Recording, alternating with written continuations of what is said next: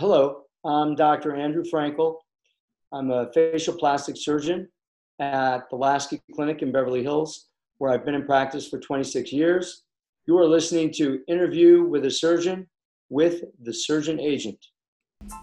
On this episode of Interview with the Surgeon, we welcome Dr. Andrew Frankel, a world renowned facial plastic surgeon who has maintained a thriving boutique practice in Beverly Hills for over 25 years, working exclusively within the face and neck. As a specialist, Dr. Frankel is experienced and comfortable performing all types of facial surgeries and procedures to address his patients' needs. Dr. Frankel is a fellow of the American College of Surgeons and is an active member of the American Academy of Facial Plastic and Reconstructive Surgery and the American Academy of Otolaryngology Head and Neck Surgery. Dr. Frankel has served as an assistant professor on the clinical faculty faculty at the University of California, Los Angeles, as well as the University of Southern California Keck School of Medicine, and remains active in academia by publishing, lecturing, and performing clinical research.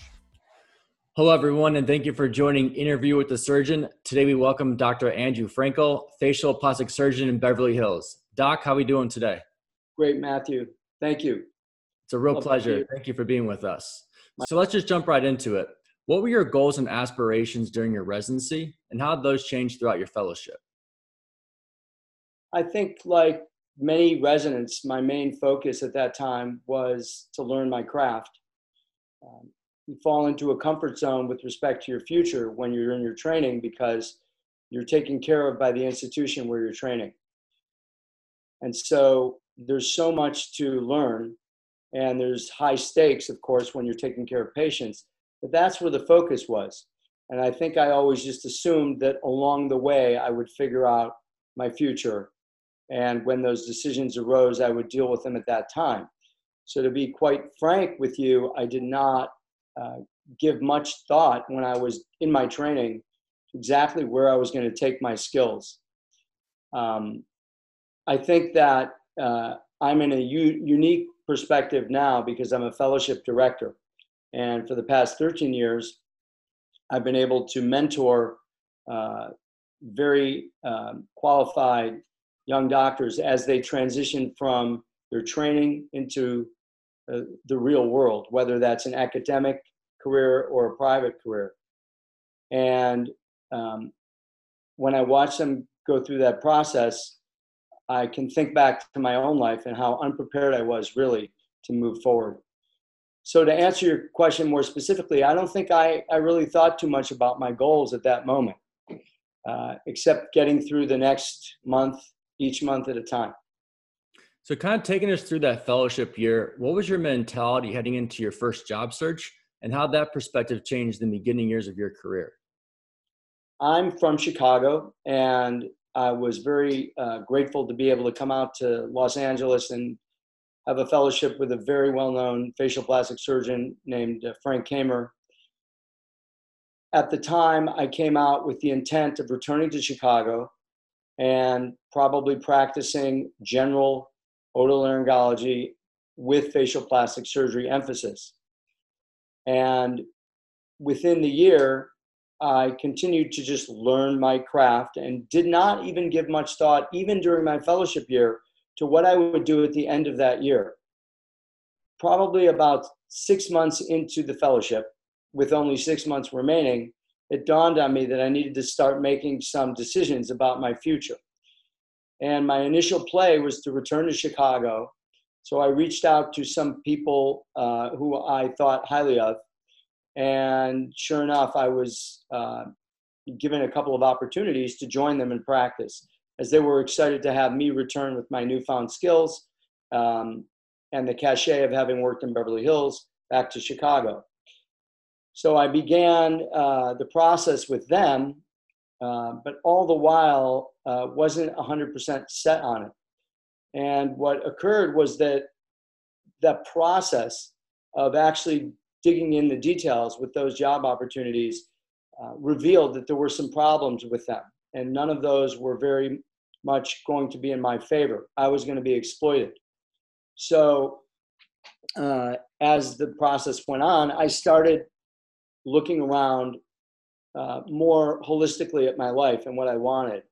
And ultimately, um, an opportunity came up that I could stay where I was with my mentor in my practice in Beverly Hills and just begin from scratch.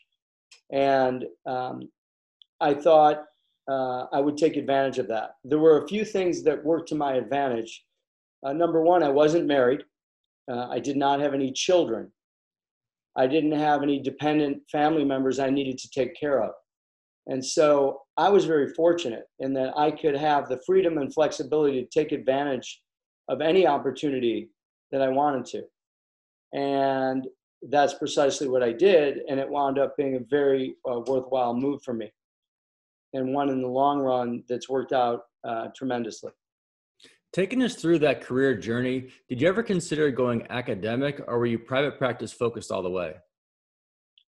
Like many of the fellows who come to me uh, each year, I wanted to remain attached academically as well as to have a private practice. I have more of an entrepreneurial spirit, and I also have a bit of an issue with uh, big bureaucracies and institutional rules and regulations. I'm really not a rule guy, um, and except how they apply to everyone else in the world. Um, so I wanted a little bit of both, and I think it's very common when uh, young doctors coming out of their training to be uh, comfortable with an academic environment because that's all they've known throughout their entire life, and that comfort level uh, is something that no one wants to completely unhitch from. Uh, I uh, maintained both coming out of my fellowship. During the fellowship itself, I became very um, involved at UCLA and at the West, West Los Angeles VA Medical Center, where I was uh, teaching the residents the facial plastic and reconstructive surgery. And so when I transitioned out of my fellowship into private practice, I maintained my tight relationship with UCLA and ended up um, teaching there for 11 years at the uh, at the VA hospital. And uh, looking back on it, that is some of the most rewarding stuff I've done in my career. But I wouldn't have been happy being solely an academician and working in an institution like that. I needed to get out and do my own thing. And so I feel, again, very grateful that I was able to actually engage both parts of my desire in both private entrepreneurial things as well as an academic thing. And to date, I've never really had to give that up. I taught at USC uh, for 10 years, and I have had a fellowship for 13 years where I feel like I'm giving back and I'm staying connected to the academic world by having these incredibly bright um, fellows every year who just came out of residency, and they, they certainly know much more about the current state of medical care than I do. Um, and that makes me feel more um, involved and more knowledgeable. If if I were to have remained solely in private practice, then the problem would be that you become speciated like the Galapagos Island. Eventually, you're doing your thing every day in your private world and you disconnect from your colleagues and the hospitals where the changes and technological advancements are taking place. And before you know it, you're practicing medicine that's no longer current. And I think that's been the beauty of having the fellowship and uh, the academic attachments. What would you say were some of the keys of your success that shaped your early career as you climb to the top of your industry? Well, I would say that for me, as I've already alluded to, uh, one of the keys was just being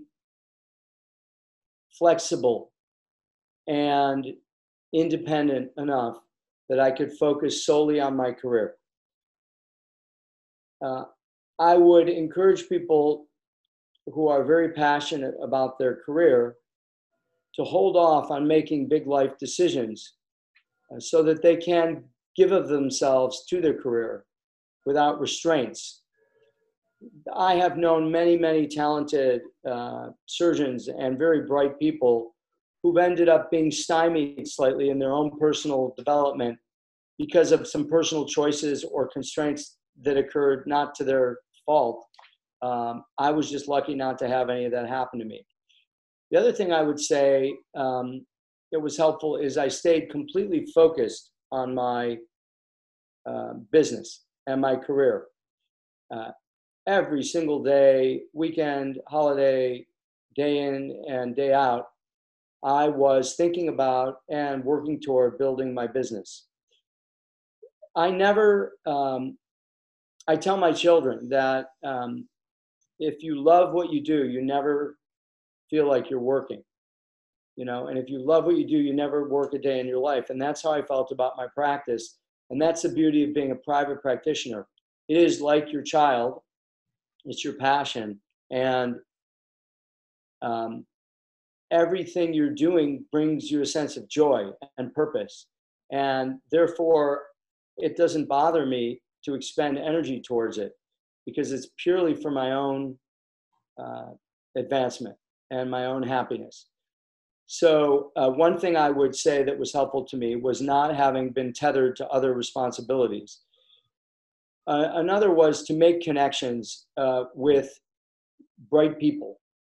I was also fortunate to grow up in a community where many of my friends ended up being extremely successful in their various fields in life.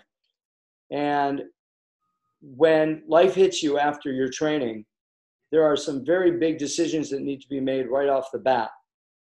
And I went to the very most qualified people I could find in my life, spent the money, and made the due diligence happen to make the right decisions to set me up appropriately at the beginning.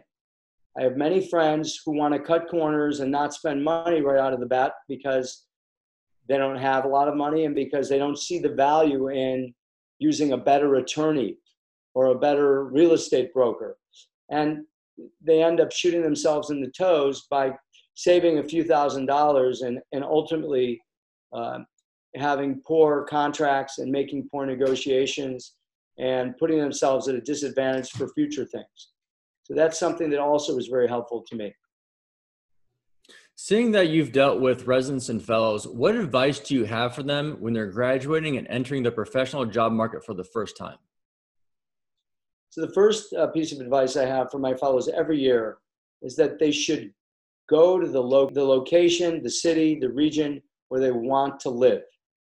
If they have a particular desire to live in a specific place, they should not get there in a roundabout fashion. They should go immediately and start building goodwill and building the reputation within that community.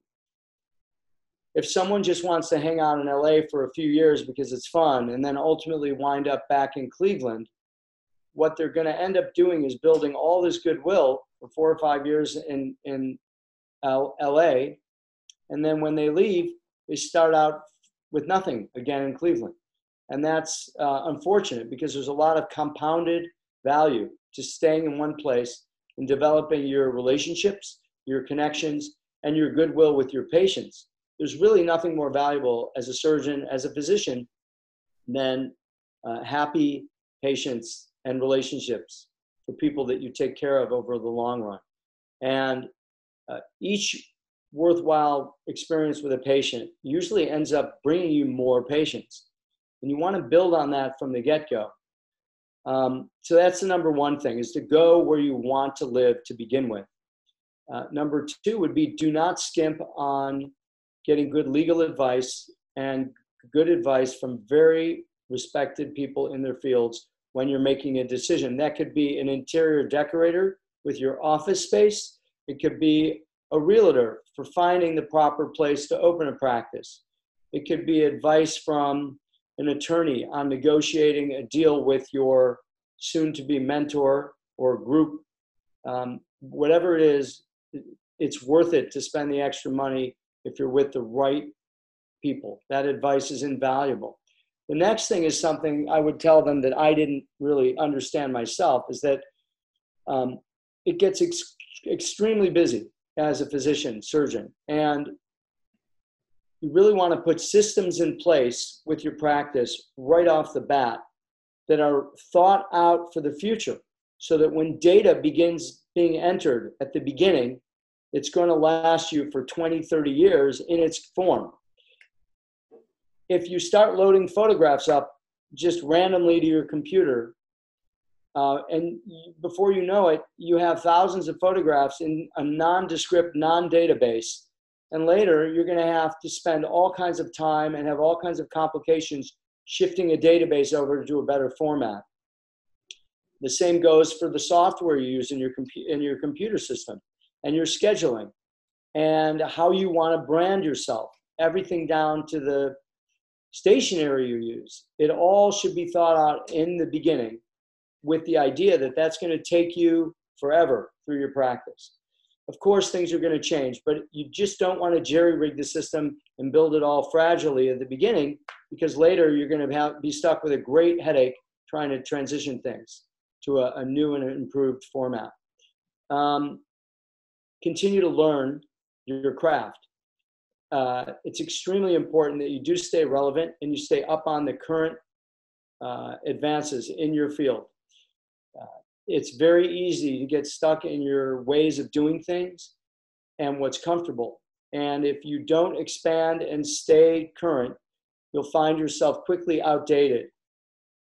Not only is that important for treating patients and providing them the best possible results, but in the world we're currently in, marketing and having talking points is very important. And if you have nothing new to add and you're not up on the latest, greatest things, whether or not you're a proponent of them, you want to have the ability to comment on them. If you don't have any knowledge about what's going on um, in the here and now, you're going to look antiquated and irrelevant. And most importantly, your patients are your greatest assets. So it is important that you treat each patient with the utmost respect and uh, information and give them the greatest experience you can. You won't always uh, do well by them in terms of their outcomes. There will be complications. There will be slip ups from your office. But if you have an open relationship with your patients and they feel like you, you're doing all you can on their behalf, then they'll be advocates for you and their advocacy is the most direct um, effect you can do on your business. These are a group of people who already are within your system, who already know you, and they have voices, and they have friends, and they have colleagues and acquaintances that they can refer you to. And as the world moves forward with social media, there are so many avenues for people to find doctors. And I believe ultimately it's going to go back to the good old fashioned thing where a person asks their friend, You know, I really like your nose. Can you tell me who did that for you? Or who do you, who have you heard about is the best surgeon out there uh, for doing um, a facelift? And word of mouth, patient experience is always going to be the best form of marketing. So it's important that you don't just take a patient in and think of them as a statistic, but that you actually care for them and follow them through to fruition and render the best possible example of your work that you can. Um, as my mentor told me, if, if you take care of you know 100 patients, 10 of them will look pretty good, and you'll get busy from those 10 patients. You're, you're not going to hit home runs all the time, or even singles. So you do want to make the best uh, experience possible for each individual person. You kind of touched on some aspects of part of building a business. And I think if we can kind of touch on that a little bit more and explore what are some of the things, let's say on the call, you know, first years one, two, and three in a private practice. What did you learn either through your mentor or learn through mistakes as you carried on throughout your career? Well, early in my career, I was very interested in treating anyone who would come to see me for anything because I was hungry for money uh, to keep my business going and very interested in having another patient um, that I could check off as being uh, taken care of by me. Unfortunately, that meant I was taking patients in who were not necessarily uh, the greatest candidates or not necessarily the most exemplary people. And in hindsight, uh, it would be best to avoid patients who are going to be potential problems. Avoid businessmen who might get you into a problem with a scheme. Uh, being extremely cautious is what I would recommend to the young people starting out in terms of how they spend their their dollars and allocate uh, their business expense dollars, um, because there are piranhas out there who want to take advantage of people And I think it's well expected that young doctors and surgeons in particular with egos coming out of their training uh, think much more of themselves uh, than they actually know and their targets. And so, one thing I learned after a few years was uh, to be careful in who I dealt with and to be careful in who I operated on and who I took in as a patient. You'll never regret the patient that you don't take care of, but you do regret some of the ones that you did take care of that end up going south. I still wrestle with this at this point in my career, um, but it's certainly uh, more difficult to say no to someone when you're young and out of the box and you want to do you want to take care of everyone and you want to people please and i would um, advise the young uh, starting physicians and surgeons to be weary to pay attention to the subtext when they're dealing with a person and that goes from physical uh, nonverbal cues to how they're treating your office staff to how they may berate prior doctors or other people in their life.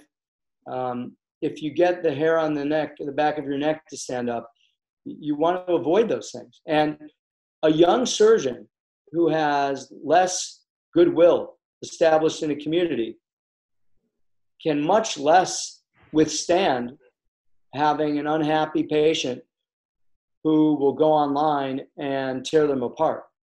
You know i have years and years and thousands of happy customers and a reputation that's not necessarily going to be brought down or even damaged by one individual patient.